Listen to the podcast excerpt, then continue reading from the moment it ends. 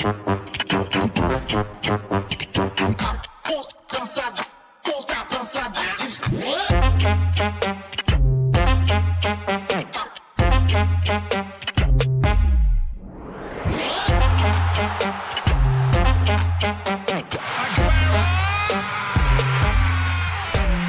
er præcis, som det plejer at være i Superligaen. Det er en ny uge, der er en ny mesterskabsfavorit og en ny nedrykningsfavorit. I denne uge er guldmedaljechancerne parkeret i Aarhus, efter AGF tævede sidste uges mesterskabsfavoritter fra Viborg. Horsens ligner et hold, der har givet totalt op, mens ÅB og Lyngby nægter at lægge sig ned. Mens ingen aner, hvor de har Brøndby, Randers, Silkeborg eller OB. Ja, som sagt er alt, som det plejer at være i Superligaen. Nemlig vanvittigt spændende og, ja, lad mig bare gentage mig selv for 5. uge i streg, uforudsigelig. Ligesom Superligaen spidser til, så er pokalfinalisterne også blevet fundet, hvor vi får en deltager fra hver ende af tabellen i FC København og OB. Vi gennemgår Superligaen og pokalen i første halvleg af Fodbold FM, inden vi tager en tur ud i fodboldeuropa i anden halvleg, hvor vi skal et smut forbi det nærmest evige kaos i Paris Saint-Germain, nedrykningskampen i Premier League set gennem Leeds-briller, og så skal vi forsøge at blive lidt klogere på Sergio Busquets, der efter mere end 700 kampe for Barcelona muligvis er færdig til sommer. Vi har et stramt program foran os i dag, og det er som altid orkestreret af næsten altid feberramte Kasper Damgaard Christensen, mens jeg, Sebastian Peebles, forholdsvis sygdomsfri, skal styre slagets gang inde fra studiet. Velkommen til to halvleje af Fodbold FM.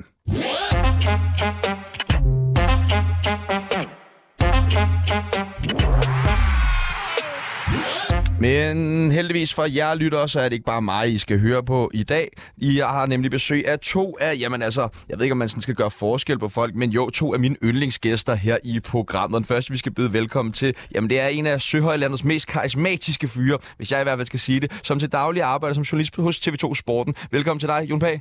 Tusind tak, Sebastian. Sidder du bare derovre og stråler? Min yndlings Radio 24-7 medarbejder. Og det er store ord alligevel.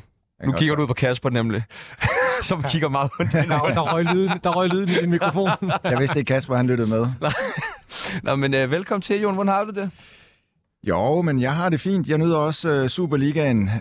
Søhøjlandets helte har jo resultatmæssigt ikke været så godt med her i foråret, efter at de glippede top 6 og kom ned i det der kvalifikationsspil. Så det tynger mig en lille smule, men jeg er rimelig rolig, og jeg er også sikker på, at vi kommer til at tale om den del også. Men det er ikke sjovt at se sit hold. Men du virkede afklaret med en eventuel nedrykning, da vi talte om det her, når vi gik på. Jamen, det er, fordi jeg gør en stor dyd ud af, at noget af det allerbedste ved at være Silkeborg IF-fan, det er, at vi ikke er hysteriske. Ja. Og jeg er hysterisk, men jeg prøver at holde en facade. Det klarer du godt. Tak. Velkommen til, Jon, og jeg glæder mig til, at vi skal dykke mere ned i Silkeborgs krise. Må jeg kalde det senere? Nej, okay. Vi dykker ned i Silkeborgs krise senere. Og så skal vi byde velkommen til sidste 50% af dagens panel, som jo er en af vores mest veloplagte, altid mest velklædte og hyppigste fremmødte gæster i branding- og kommunikationsdirektør i Arbejdernes Landsbank, Peter Froulund. Tak. Jeg må sige, at dine introer er blevet beefet op, siden jeg var her sidst. Jeg ved ikke, om du har fået 8 timer søvn i nat eller andet, men du... Jeg skorter virkelig på søvnen den her mandag. Nå, okay, efter en hård fødselsdagsweekend. Jeg blev jo 30, og det... Tillykke med fødselsdagen. Tak skal I have. Peter, hvor har du set fodbold den her weekend? Vi ved jo, du oftest turnerer de fleste danske stadion, som du kommer i nærheden af. Jeg er faktisk nødt til at sige, at det eneste sted, jeg har set fodbold i den her weekend, det er i Nymosen i Gentofte. Jeg har ikke været ude på nogen stadion, så det har været på tv. Nå, jamen fremragende, det er familien sikkert rigtig, rigtig glad for, kunne jeg forestille mig. Det er faktisk et rigtig, rigtig godt spørgsmål. Vi skal jo senere snakke lidt om nedrykningsstriden i Premier League, hvor et af dine hold, Nottingham Forest, jo er meget impliceret i det. Ja. Er du nervøs for dem den her sæson? Ja, det er lidt, fordi jeg synes, de er... Det er sådan, jeg troede til at starte med, at de helt sikkert ville rykke ned. Så havde de sådan en god periode, og så fik man lidt tro på det. Og sådan. Så de har været gode til at holde det der i live, men man tror på dem. Hvis man havde kunne afskrive dem, var det lidt nemmere. Men det er jo vildt spændende. Det er jo sådan en fattigmands Chelsea. Det er en meget, meget fattigmands Chelsea. Altså, det er da med at gå ud og købe 25 spillere på en sæson, og så stadig spille som sæknødder. Det er vanvittigt, men altså, det er en sejr i dag mod Southampton, så er de helt sikkert over stregen, og så... Ja, så kan alt jo ske. Der er ikke så mange kampe tilbage, så det, men altså, de er meget godt bud på at rykke ned. Det bliver nødt til at indrømme. Vi skal nemlig også snakke meget, meget mere om nedrykningskampen i Premier League senere i programmet, men vi skal til det, som vi altid skal, skulderklap og tackling, og lad os starte over dig jo med dit skulderklap. Ja, men jeg havde egentlig tænkt mig at give et skulderklap til Superligaen som sådan. Og det var også det første, vi talte om, da vi kom ind i dag og mødte hinanden, at Superligaen bare er for fed. Og det er der mange grunde til. Altså, jeg elsker Superligaen. Det er klart den liga, jeg følger mest med i. Jeg har det nærmeste forhold til. Men når vi rammer foråret, efter at vi har fået den her struktur, som for nogen kan... Det er jo ikke alle, der er lige vilde med den. Altså sådan principielt det her med, at man skærer en turnering midt over. Men selv da jeg arbejdede med Superligaen, der var jo... Altså det jeg sagde med det samme, det er, at det får den konsekvens, at mod slutningen af turneringen er der langt mere spil om for langt flere hold. Og det har vi bare set gang på gang, og i år er det jo helt vildt. Men så tæt en bund, og så tæt en top... Så stor ros til Superligaen, ja. Det er simpelthen det er en kæmpe fornøjelse at følge med i. Ja, men altså, og jeg må indrømme, jeg har ikke altid været den største fan af Superligaen, og det var også sådan lidt i professionel øje med, at jeg ligesom begyndte at genoptage min interesse for Superligaen, men jeg må sige, at man kan sige meget om spillet, men spændingen altså, og historierne omkring er jo helt fantastiske, og er virkelig noget af det, som Superligaen kan. Og som sagt, det med at skære en liga midt over, det vil være underligt mange steder, men lige Superligaen, der er det bare som om, at det bare passer helt perfekt. Peter? Jamen, jeg har egentlig givet et skulderklap til Lyngby, eller velgivet et skulderklap til Lyngby, fordi jeg synes, når man taler om nedrykning, så taler man meget om, at ÅB er for gode, og de kan ikke rykke ned og sådan, men i sådan stille og rolig tempo har Lyngby arbejdet sig tættere og tættere på. Man skal huske, de var jo dømt som stensikker nedrykker, og nogen, der ikke kunne nå noget, men de har bare sådan stille og roligt bygget på, og under Marks pres i weekenden, hvor at ÅB vandt, så vinder de over Midtjylland, et nederlag, havde vel i virkeligheden gjort det slut for dem. Så jeg synes, stor respekt for det arbejde, de har lavet. De har også, det skal man huske, som et af de eneste hold i bundstriden, valgt at sælge 3 starter uden at købe nogen ind. Så det er faktisk med dårligere materiale end i efteråret, at de nu spiller sig relevante. Så kæmpe respekt for det arbejde, der er deroppe, og et stort skulderklap. Om det er nok til, de rykker op, det tvivler jeg på. Eller undgår at rykke ned. Jeg rykker op, så er vi jo der. Så rykker man i Premier League måske. Ja, rykker man i Premier League.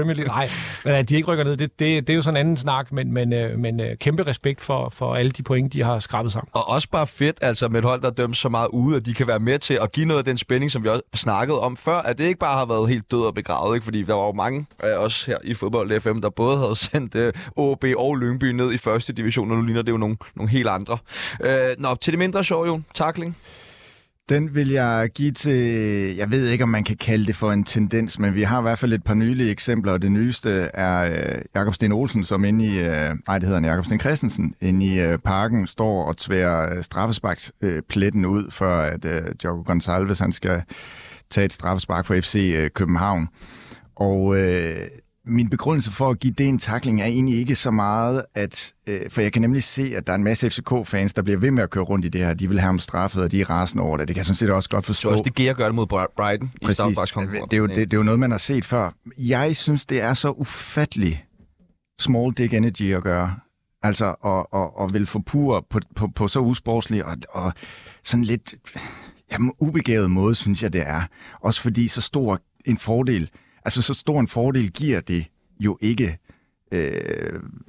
modstanderholdet. Gælder alle knep ikke i sådan nogle situationer? Jo. Men det er også vil du være for fin til at gøre det, hvis du stod der afgørende straffespark? Du har mulighed for at rykke. Det svarer jo lidt til, at jeg ved ikke, om det er mig, der har fundet på det, men hvis man skal begå en forbrydelse, så skal det være en ordentlig forbrydelse, som kan sikre dig for livet.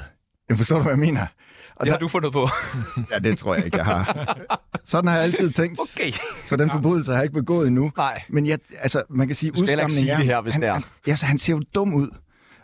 Og den fordel, det giver ham, synes jeg, tænker jeg i hvert fald, er så lille, at man vil udstille sig selv som en usportslig fodboldspiller på den måde, og blive udskammet på sociale medier osv., for det ser ikke særlig godt ud. Altså, det ser jo lidt dumt ud, ikke? Så det er egentlig mest det, jeg har med det. Lad det være med det. Altså, stol der på, og grund til, at jeg siger small dick energy, det er, stol der på, din målmand, han gør sit arbejde ind i målet, frem for at skulle stå og ødelægge en straffesparksplet. For mig er det lidt... Jeg kan også huske, at FC København under Ståle Solbakken, når de skulle møde FC Midtjylland ind i parken, så tog de banderne og rykkede dem så langt ind, man overhovedet kunne. Altså, de her reklamebander blev rykket længere ind, sådan at FC Midtjylland ikke kunne tage deres lange indkast. Jeg tænkte også, det er simpelthen for mig er det for uværdigt, for stort et hold. Men hvor går grænsen? Fordi jeg tænker, at Mourinho blev engang rost helt vildt for, da Inter mødte Barcelona, for han ikke havde vandet banen inden kampen. Altså, hvor de der små fordele, ja, som man kan rykke på. Og altså, det der foregår hele tiden, ja. Også på Superliga-niveau. Altså, I kan være stensikker på, at de ved at få besked på, hvis der er, at man mener, man møder en modstander, hvor det kan være en fordel, at man lige vander lidt mindre op i ens egen halvdel eller på deres halvdel. Så selvfølgelig, det er ikke fordi, jeg ikke siger, at man ikke må benytte sig af de her små tricks til at skaffe sig nogle fordele. Min hovedpointe er, altså, at forbrydelsen skal jo stå mål med det, man får ud af det. Og der synes jeg, at man står der og tværer rundt i en straffesparksplet. Det ser bare sådan lidt dumt ud. Hvad tænker du om det her, Peter? Altså, jeg synes det, helt ærligt, jeg synes det er topfisen, der gør det, det må jeg sige. Jeg synes også, man får for lidt ud af det, men jeg vil sige, jeg har hørt mange sjove historier om små tricks, man laver ellers.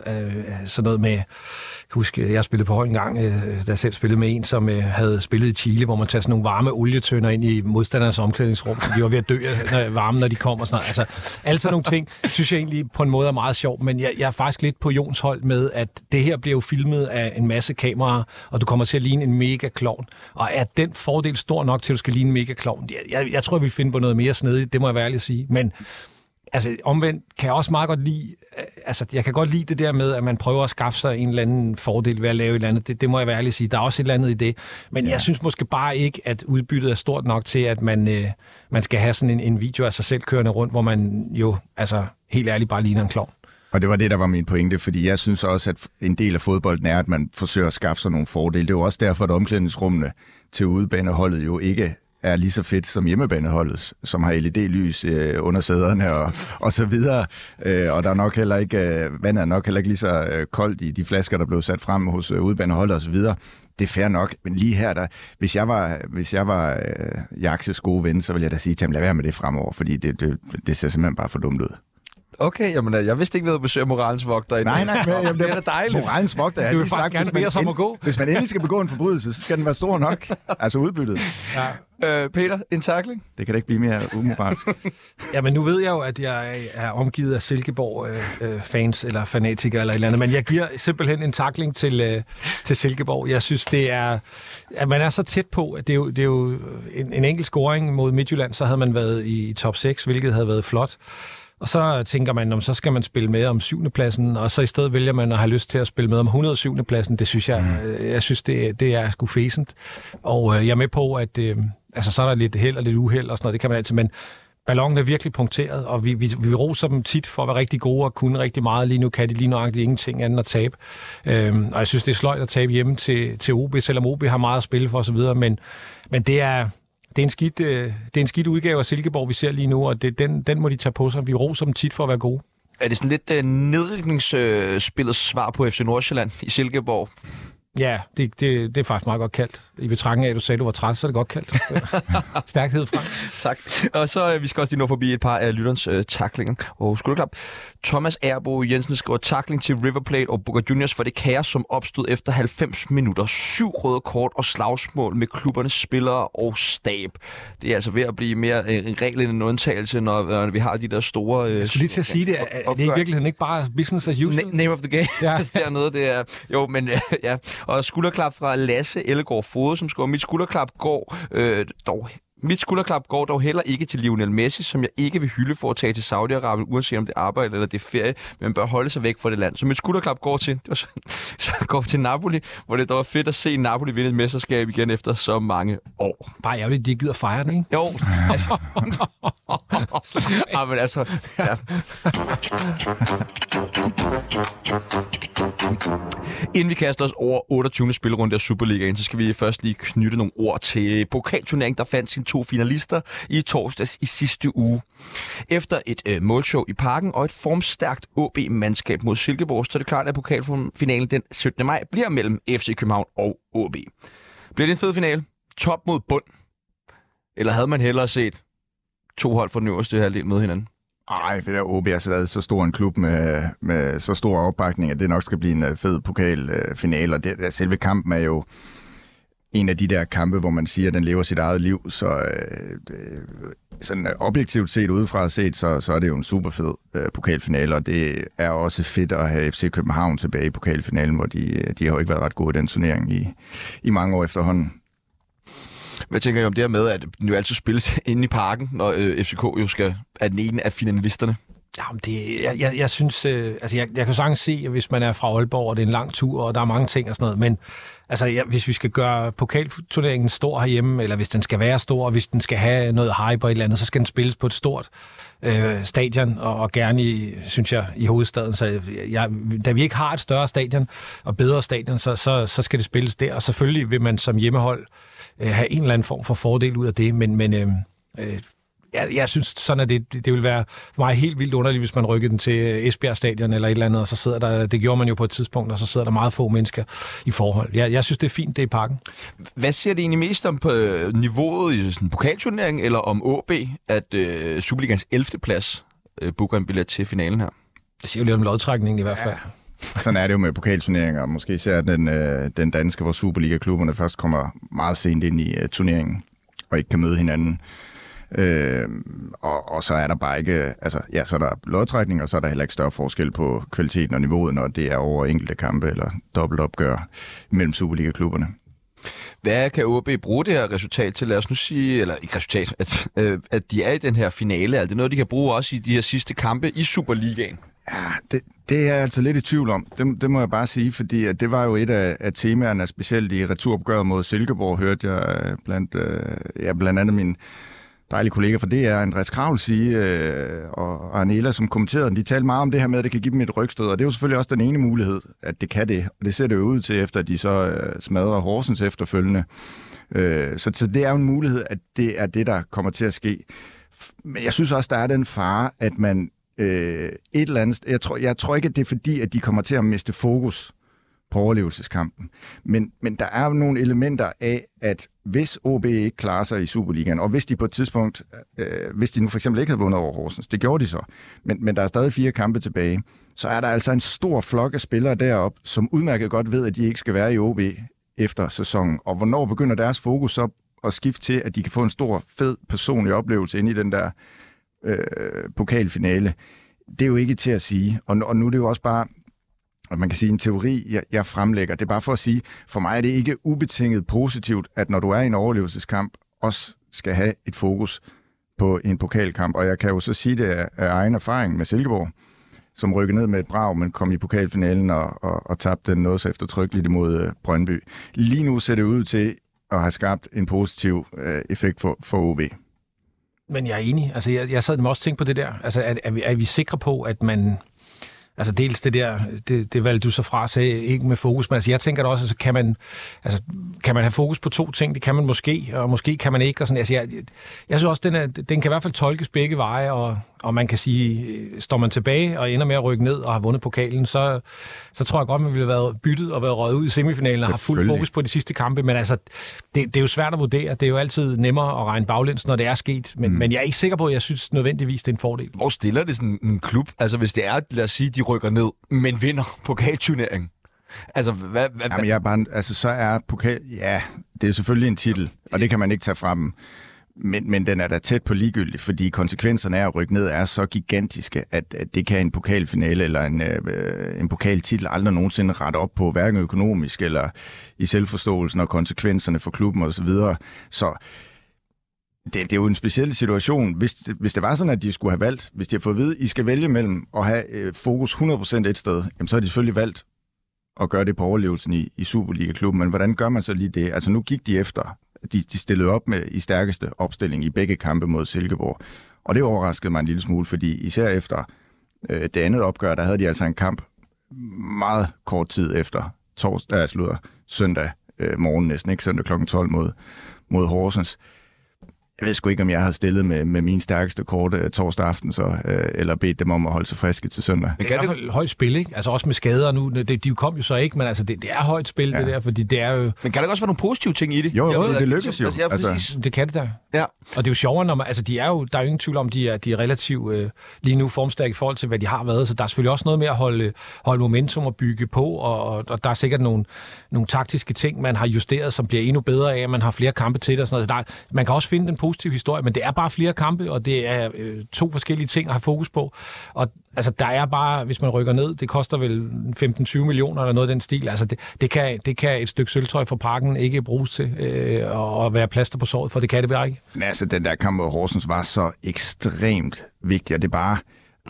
Altså, nu vinder de den 4-0 meget overbevisende, og det kan give dem et rygstød. Det tror jeg mere på, giver dem et rygstød, at de vinder over deres direkte konkurrent, altså dem, de forfølger i ligaen, frem for at de har spillet sig i pokalfinalen. Det tror jeg betyder væsentligt mindre i forhold til den her overlevelseskamp, end den kamp, der var om søndagen. Og det er også derfor, jeg bare siger, hvis det var mig, så havde jeg haft mere fokus på den kamp, end jeg har haft på de to semifinaleopgør. Nu har vi snakket meget hurtigt meget om OB her, men hvad med FC København? Altså, de må være helt klare favoritter til den her kamp. Jeg ved godt, nu sagde du også tidligere, og det siger man jo altid, den kliché med, at de her kampe lever deres eget liv. Men vi snakker altså stadig nummer 1 i Superligaen mod nummer 11. Har du set? De er kæmpe favorit. Altså, det synes jeg da, de er. De har en bred trup, meget bred trup. De har også, hvad skal man sige, tradition for at spille flere turneringer og være gode nok til det og sådan noget. Så jeg synes, de er kæmpe favorit. Men der er jo bare det der, at det er kun én kamp, og altså, der er jo folk, der har prøvet at vinde i Parken, så hvorfor skulle OB ikke også kunne det? Men det er klart, altså, de må være meget, meget store favoritter på alle parametre, tænker jeg. Ja, altså, medmindre man kigger på, hvordan de har spillet på det seneste. Men det er så stort et mål for dem, og noget, de selv har talt om, det her med at vinde dobbelt. Jeg tror, det var noget af det første, Næstrup satte i hovederne på spillerne, da han tog over i løbet af sæsonen. Det var, at vi skal ud og vinde begge turneringer. Det har jeg ikke hørt dem tale om på den måde før, altså fordi, at mesterskabet har betydet så meget i FC København. Det har været det altoverskyggende mål for dem at vinde mesterskabet. Nu er der så kommet en ung mand ind, der siger, at vi skal vinde begge dele. Jeg husker, at Rami sagde det jo efter Vejle-kamp. Jamen, det er noget, vi har talt om. Det er, at vi skal vinde dobbelt og have den på vores... Hvor stiller det FC København, så hvis, lad os nu sige, de misser begge? Ja, det må vel betegnes som en relativt stor fiasko, hvis det i hvert fald som sæsonen har spillet sig ud. Så tror jeg da, at hvis man tager finalen, og man... indhentede de point relativt hurtigt. Nordsjælland var foran med at have siddet nu i pole position, så er det da en sløj omgang. Det tror jeg også, deres selvforståelse vil fortælle dem. Jeg sad lige med hovedet i telefonen, bare lige for at se kampprogrammet. De spiller altså pokalfinale den 18. maj, og nu er vi tilbage til at snakke omkring OB. Og i runden inden, der har OB på udebane, og runden efter møder OB FC Midtjylland.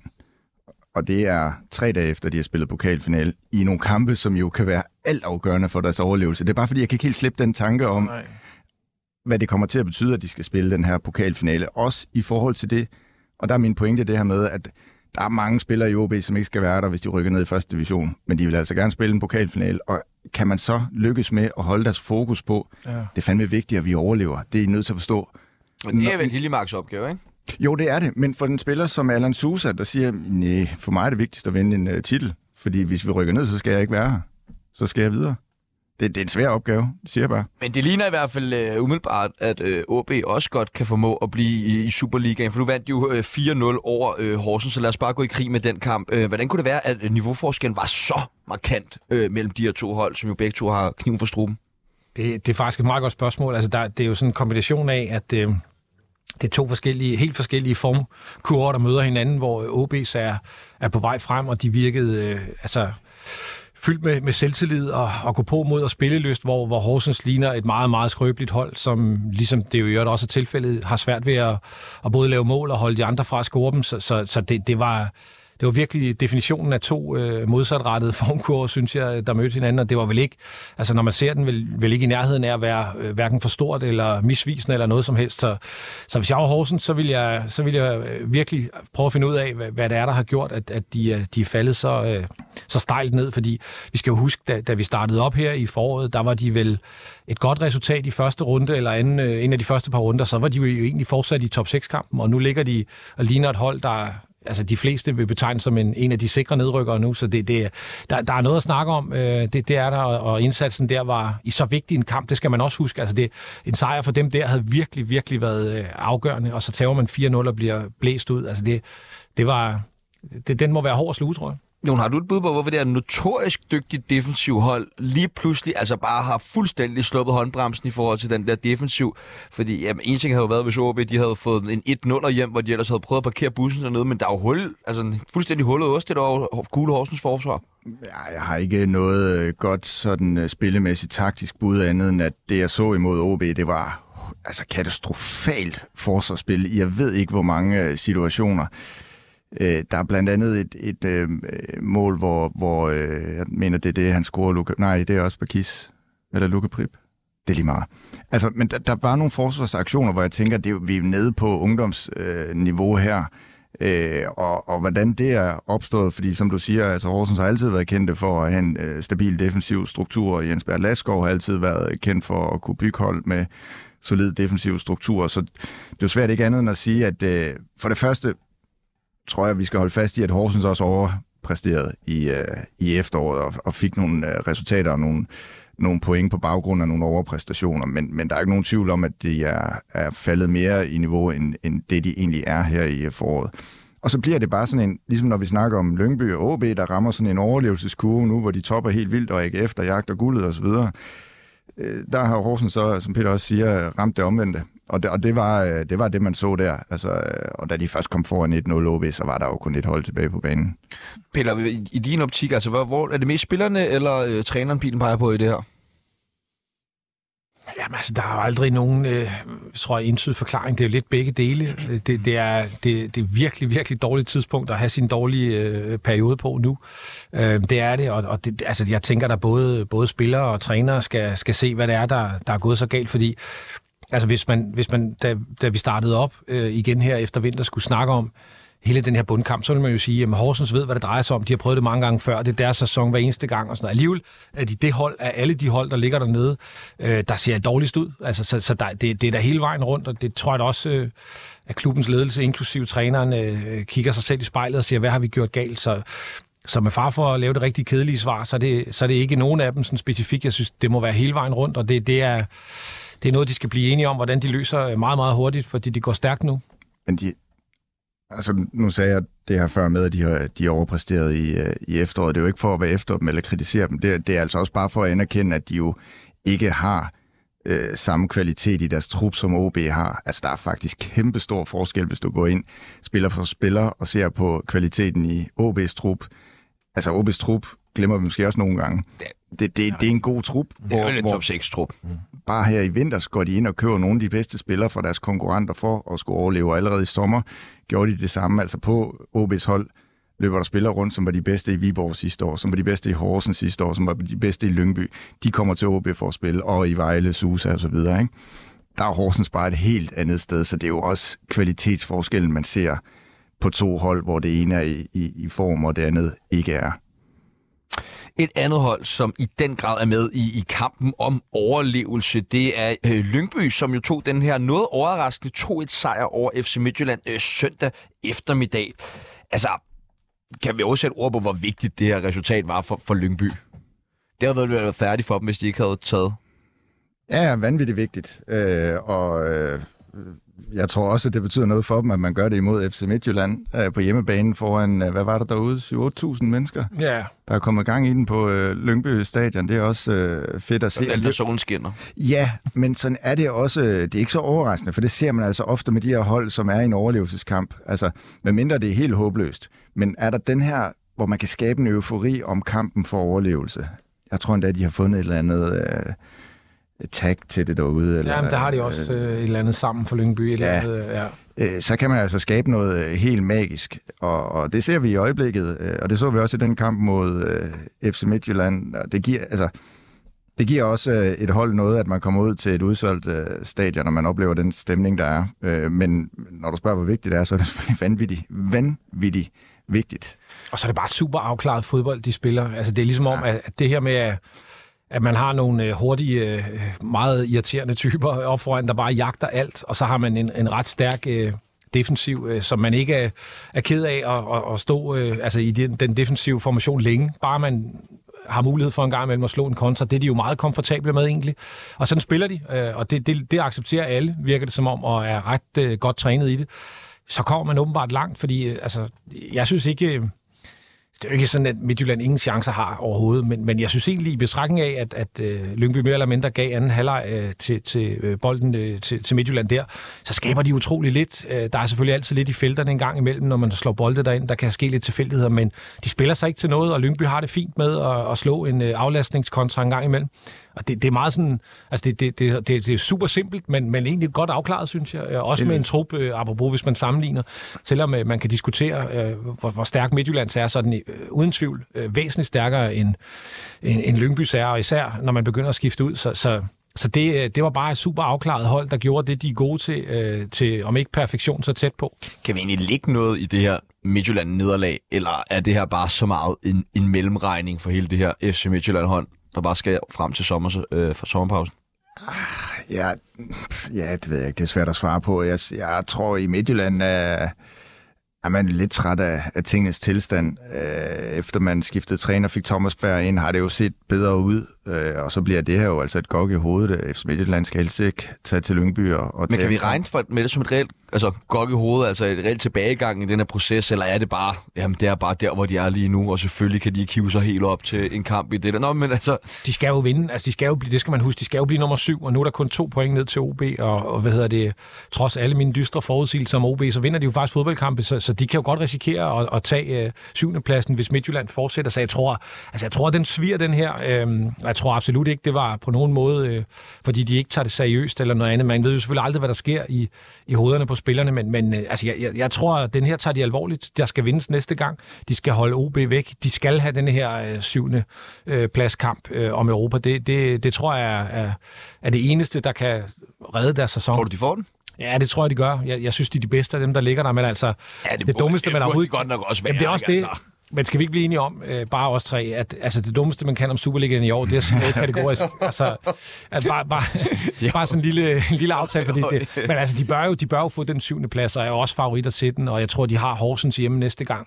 Skulle være en god chance for 3 point, ikke? Ja, jeg vil gerne tilslutte mig, den tager FC Midtjylland. Hvad med Lyngbys chance for overlevelse, Jon? Jamen, jeg synes desværre, jeg synes, det ser svært ud for... Ja, men det er mere, fordi jeg også godt kan lide det her store opsæt, som det vil være, hvis Lyngby klarer den, og hele fortællingen og historien om det. Men det der udfordring for Lyngby er jo, at det er 2 hold, de skal hente. Horsens anser jeg som på vej ned i 1. division, og dem henter Lyngby muligvis. Men så skal de også forbi OB. Alternativt til Silkeborg, det er simpelthen for utopisk, men det der er deres problem, det er, at de skal forbi 2 hold, og jeg er bange for, på Lyngbys vegne, at de ikke kommer forbi OB. Hvad tænker du, Peter? Er du lidt mere fortrøstningsfuld for de kongeblå? Jamen, altså, Jon er jo så rationel, og det ødelægger alting. Altså, kan vi ikke skrue ned for mængden af facts i det her program? Jeg ved heller ikke, hvad han har. Altså, jeg tænker, når man kigger, så har Lyngby et relativt fornuftigt program. Altså, de er færdige med Midtjylland blandt andet, og det er jo en stor fordel. Man har en OB-kamp hjemme og sådan noget. Altså, jeg er enig, det er svært at nå 2 hold, men jeg synes, de gør det godt, og de er som sagt ret afklaret og ved, hvad de skal. Føre 2-0 i Odense den anden dag og bliver indhentet mod slutningen, så de kun får 1 point med hjem og sådan. Altså, jeg synes, de ser sgu stærke ud, også ude, og altså... Det bliver svært. Det er voldsomt svært, også fordi det er nok mellem de 3 nævnte klubber, at 2 af dem skal findes, og dem, der skal ned, eller de 2, der skal ned, skal findes. Og så skal man jo være ret stærk for, når man ligger sidst af dem lige nu og overhælder dem begge. Men jeg synes, de er farlige, og jeg håber virkelig, de klarer det, og ser det heller ikke som helt urealistisk. Fra snakken om bundkampen bevæger vi os et godt stykke opad i tabellen, og skal i stedet tale om, jamen altså, alt efter kampens resultat i aften, så tog mesterskabskandidater i AGF og Viborg, som jo spillede, hvor AGF jo vandt 3-0 på Sears Park over Viborg. Vi har efterhånden brugt nogle udsendelser her i Fodbold FM på at rose AGF's forår, og ikke mindst deres bundsolid defensiv. Men var jeg alligevel lidt overrasket over, at det blev til 3-0 mod Viborg, som jo også har imponeret i forårssæsonen. Ja, men det er mere, fordi man ikke er vant til at se AGF sprudle på den måde. Jeg scorer 3 mål, ikke? Jo, jeg synes, at AGF er gode, vanvittigt gode, og jeg synes, det har været en sindssygt imponerende sæson af Uwe Røsler, og den måde, han gradvist har bygget dem op til at være et mere spillende hold, som så bliver, hvad kan man sige, det bliver ligesom forløsningen mod Viborg, hvor man tæsker en ligakonkurrent på den måde, som de gjorde på hjemmebane, for det var det, de gjorde. Altså, de var bare med afstand det bedste hold imod Viborg. Men det er bare lige for at sige, Uwe Røsler overtager jo et hold, som i årvis har spillet på, at udgangspunktet skulle være, at modstanderen skulle ikke score mod os.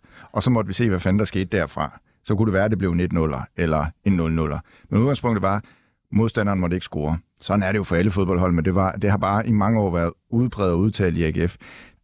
Der har han så overtaget og selvfølgelig holdt fast i nogle af de principper, men bare langsomt bygget på, at vi skulle spille mere.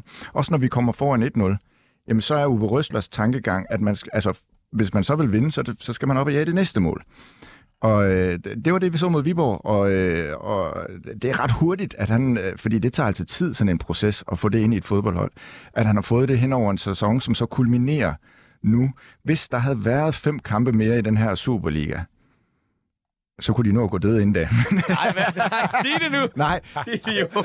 Jamen, så havde de... Nå, de blev dansk mestre. Jamen, det udelukker jeg jo overhovedet ikke, at de bliver. Men så havde de været ret klare favoritter, hvis der havde været en håndfuld kampe tilbage. Og må jeg så ikke bare lige... en ærespris i Aarhus? Eller? Nej, ja, men må jeg ikke indskrive... Ja, for jeg er jo født og opvokset i Silkeborg, og der blev man... der kom det ind med modermælken, at man havde det AGF. Men helt fagligt, og det sagde jeg også i mange år, da jeg arbejdede på TV3 Sport, min største faglige drøm er at opleve AGF vinde dansk mesterskab. Nu talte vi lige om Napoli. Det bliver det samme. Det bliver nogenlunde det samme. Det bliver simpelthen det samme. Hvis der lå en vulkan i nærheden af Silkeborg, så var den jo sprunget i luften og gået udbrud, ikke? Altså, det gad jeg virkelig bare godt at opleve. Man fik sådan en lille forsmag på det der i deres bronzesæson, som oven i købet var i Corona Times, der, hvor nede på Lille Torv i Aarhus, hvor de bare er ved at brænde det hele ned, fordi de lå til en tredjeplads, og Mustafa Mini, han stod med rom og lys og blev båret rundt, og ja... Det gad jeg godt en dag at opleve. Vil du godt kunne overskue at lægge AGF'erne, hvis de tog sådan en dansk mesterskab, Peter? Ja. Du har jo ikke samme faglige engagement i det, kan jeg forestille mig. Nej, det har jeg ikke, men det skal jo så siges, at den arbejdsplads, jeg er på, har et logo på brystet af deres trøje. Det tror jeg, det ville være glad for. Men altså, jeg synes, at det er voldsomt stærkt, som de har formået at lægge på hele tiden. Og jeg skal være ærlig at sige, at da vi gik ind i slutspillet her, så troede jeg måske i virkeligheden, at de ville falde lidt, men de er jo blevet bedre. Altså, de tæver højst ufortjent på Brøndby Stadion med 1-0, og derudover har de jo ikke tabt, så altså, jeg synes også, i særdeleshed, hvis FC København ikke vinder i dag, så er de virkelig en del af mesterskabskampen. Det synes jeg, og det er super godt gået. Det er, apropos det, vi snakkede om før med Lyngby var afklaret, altså det er AGF virkelig også. Altså den spillestil er bare fuldstændig fasttømret, og det kan bare noget, det der... Det der med, at Bisek, som stopper, kan lave overlap og sådan noget. Altså, jeg kan godt lide den måde, de spiller på. Jeg synes, det er stærkt, og det er super solidt. Og det bliver spændende at se efter i aften, om AGF er en del af mesterskabskampen. Jeg tror, det bliver svært, hvis FC København vinder. Så er der 6 point mellem de to hold, og det er alligevel en del med så få kampe tilbage. Men alt andet end FC København sejr, så er det 3 hold, der kæmper om det. Hvor var AGF altså sådan bedre end Viborg i det her opgør? Udover at de selvfølgelig var bedre til at score mål og holde i Viborg for at score. Altså, nu var Jakob Friis blandt andet ude efterfølgende og var meget på, at de blev overrummet fuldstændig på fysikken af det her AGF-hold. Er I enige i det? Ja, og det synes jeg faktisk ikke, man kan tillade sig at blive, fordi er der noget, man ved... det tænkte jeg nemlig også. Ja, da jeg hørte den, så tænkte jeg også, okay, altså, så hvad lavede I til taktik? Nej, nu skal man... Jamen, det er super dygtige folk, så de har selvfølgelig tænkt på alt, men altså, man ved jo, at AGF kommer med alt, hvad de overhovedet har i alle kampe, og jeg synes ikke, deres udtryk var voldsommere i det her, i den her kamp, den har været alle mulige andre gange, men de var stærkere fysisk og for bare at skabe sig et overtag, og de fører vel alle statistikker, boldbesiddelse, chancer, skud, alting. Og så er det bare svært for Viborg at komme ind, og jeg tror, et hold som AGF, apropos formkurve, altså når man er så godt kørende, som de er, når de først har fået kampen i deres hulehånd, så er det bare virkelig, virkelig vanskeligt at komme ud af det, og det havde Viborg helt åbenlyst bare ikke værktøjerne til. Så det var for mig at se fra første minut, mere eller mindre. Jeg er med på, at det var lidt inden de scorede mål nummer 2, men jeg synes egentlig ikke, at det var sådan rigtig spændende. Mere end at en tilfældighed jo altid kan ændre ting. Så synes jeg, det var AGF's kamp fra start til slut. Jeg vil gerne lige dykke ned i sådan to episoder, som skete i løbet af kampen. Det er blandt andet, at AGF jo får et straffespark, da bolden rammer Viborg-forsvareren Nikolaj Poulsen. Altså, som er sådan, vi har haft mange af de her hands-situationer, og det er noget, der hele tiden bliver diskuteret, det er den her linje for dommerens regler for hands. Men hvis I sådan helt personligt, og ikke sådan ligesom skal udgangspunkt i reglerne, men synes I så, der var, vil I dømme hands, hvis I ligesom havde frit slag til at sige, eller synes I, det er ødelæggende for spillet den her situation? Jeg synes, der er straffespark. Jeg vil også have dømt det. Ja. Hvad tænker du, Peter? Jeg er fuldstændig enig. Men hvis jeg må bare lige tilføje, at der er straffe. Jeg synes også, der er straffe. Jeg har også dømt det. Okay. Noget, der er, altså apropos hands-regler og ting, der er... Altså, jeg synes, det der er så irriterende ved hands-reglerne, udover selvfølgelig, man kan diskutere strafspark, men det er, altså, offensiv hands bliver dømt uanset hvad. Altså, om du har din hånd i lommen, og bolden rammer lommen, så er der hånd på. Men hvis det er en forsvarsspiller, så skal vi diskutere det sådan noget. Altså, det synes jeg er mere underligt. Det må jeg indrømme, fordi hvis det er tilfældigt, at man ikke kan gøre for, man har hånd på, så er det vel uanset, om bolden er på vej i mål, eller om den er på vej ud af feltet. Men altså, det er sådan en helt anden ting. Jeg havde også dømt straffe på den der. Det er svært, men altså, det er... det er ikke håndbold. Nej, jeg synes også, der er langt værre eksempler, altså, som man burde, hvis man, og det synes jeg også godt, at man kan tillade sig at diskutere VAR og linjen for VAR, så synes jeg ikke, at det her er det bedste eksempel. Altså jeg er med på, som Birke også ude at sige, og flere fra Viborg-lejren, at det er en situation, hvor bolden kommer fra meget nært hold osv., men det er også en situation, hvor han aktivt er ude for at blokere. Nemlig. Og han siger, jeg kan jo ikke skære mine arme af. Nej, men det må ligge efterhånden så dybt i alle forsvarsspillere, at når man er ude aktivt for at blokere for et skud, så sørger man for at have armen nede langs siden eller bag ryggen. Og det her, det sker selvfølgelig på et splitsekund, men så er konsekvensen altså bare, at når den rammer hånden, så er der straffespark. Men det kan man jo næsten... Altså, man kan rigtig, rigtig dygtig fodspiller. Kan man nærmest tænke i det? Altså... Jeg sparker bolden efter... Nej, men du kan også omvendt... Det kan man da. Men du kan også omvendt sige, hvis man ikke dømmer straffe for, når man går ud og forsøger at blokere og gøre sig bredere, så er armen jo bare altså endnu en mulighed for at gøre sig endnu bredere. Det synes jeg faktisk nogle gange, man får lov til. Man snakker også om det. Det er jo en risiko, når man... så skulle man komme ud som en håndboldmålmand og sige, at der var kun en meters afstand. Forstår du, hvad du mener? Jeg forstår godt, hvad du mener, ja. men jeg tænker også bare, altså nu snakker man lidt om det, hvis det er en unaturlig position, men det er jo endnu mere unaturligt at springe, og så hænderne bag ryggen. Ja, men det er jo sådan en, ikke en juridisk, men det er jo en definition, man laver for at kunne finde nogle linjer for, hvornår man dømmer hands.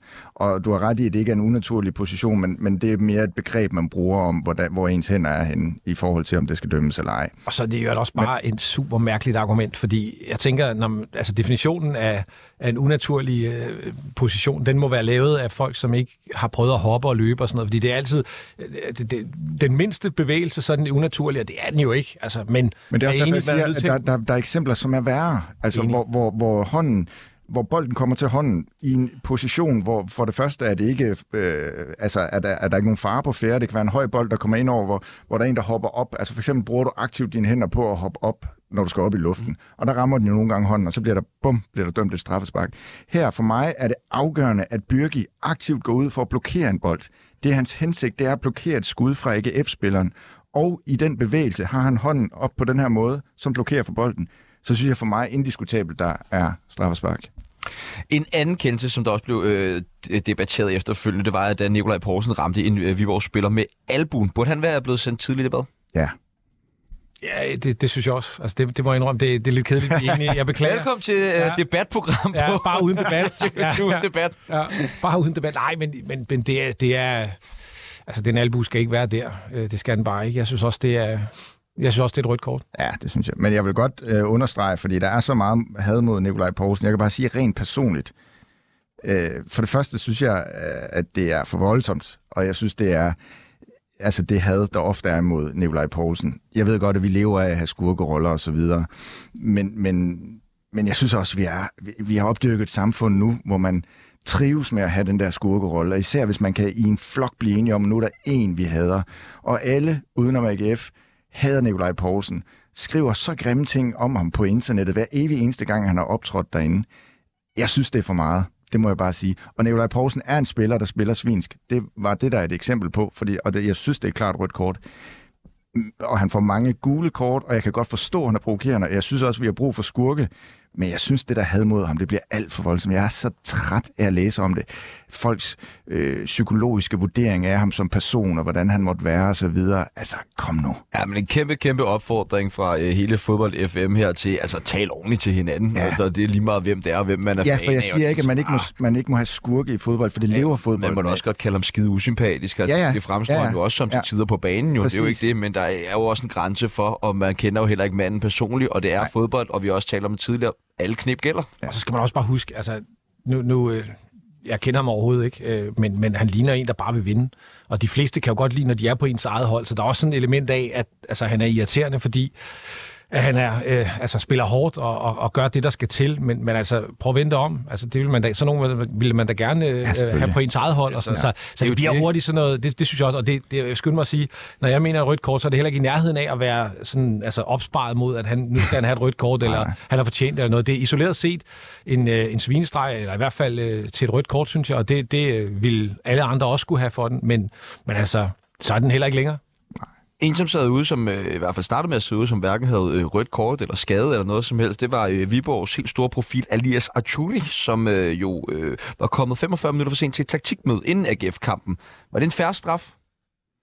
Jeg synes helt ærligt, jeg synes, det er vildt sjovt. Vi sad derhjemme og snakkede lidt om det. Altså, 45 minutter, hvad foregår der? Altså, jeg tror, jeg synes, hvis han var kommet 2 minutter for sent, og der havde været et eller andet, en skraldbil havde holdt foran indkørslen eller et eller andet, men 45 minutter... Jeg kan godt lide, at han kommer en halvleg for sent. Ja, jeg synes, det er voldsomt, det bliver jeg nødt til at sige. Altså, jeg ved ikke om... Altså, man kan altid diskutere, hvornår man skal straffes, og hvad er mønstret i, hvad han ellers gør, og hvad er forklaringen og sådan noget, men jeg synes, 45 minutter er voldsomt, det bliver jeg nødt til at sige. Det skal man vel reagere på.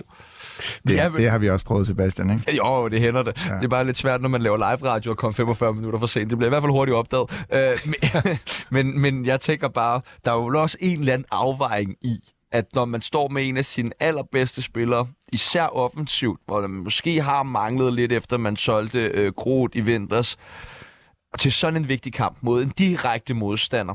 Altså, det er jo virkelig en afvejning, forestiller jeg mig, om man skal gøre som træner. Ja, men det, jeg godt kan lide ved det, det er, at konsekvensen er den samme for den bedste i truppen, som den er for den dårligste i truppen, og sådan skal det være. Alt andet går ikke. Og jeg går ud fra, at de har et regelsæt, eller Jakob Friis måske har sit eget regelsæt om, hvad konsekvensen er ved at komme for sent, eller gøre nogle forskellige ting, som man ikke må.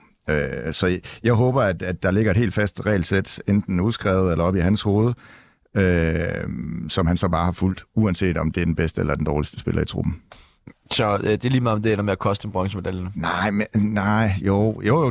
Jeg synes, man skal følge sine principper. Jeg skulle sige, uagtet hvad.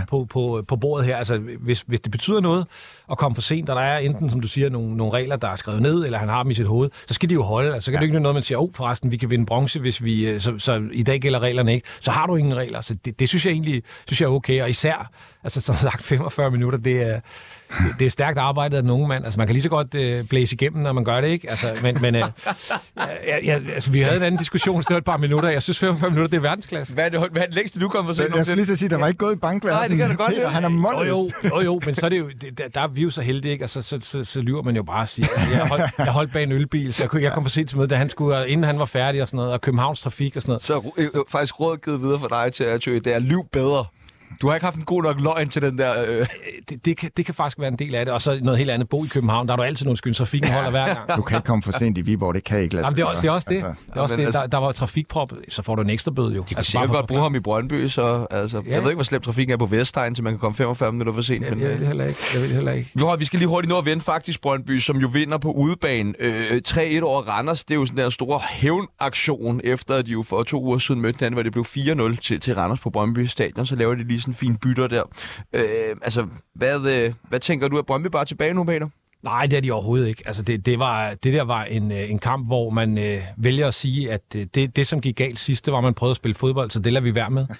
Det var lange bolde, og det var spilden over presset og til duel op foran, og så havde man en meget, meget skarp Kvistgården, som lavede et par mål. Så altså, det var super fint. Jeg tror, man ender med en... boldbesiddelse på 32%. Super fint at vinde, og i øvrigt også respekt for, at man ikke løber ind i den samme kniv en gang mere, og sådan alt det der.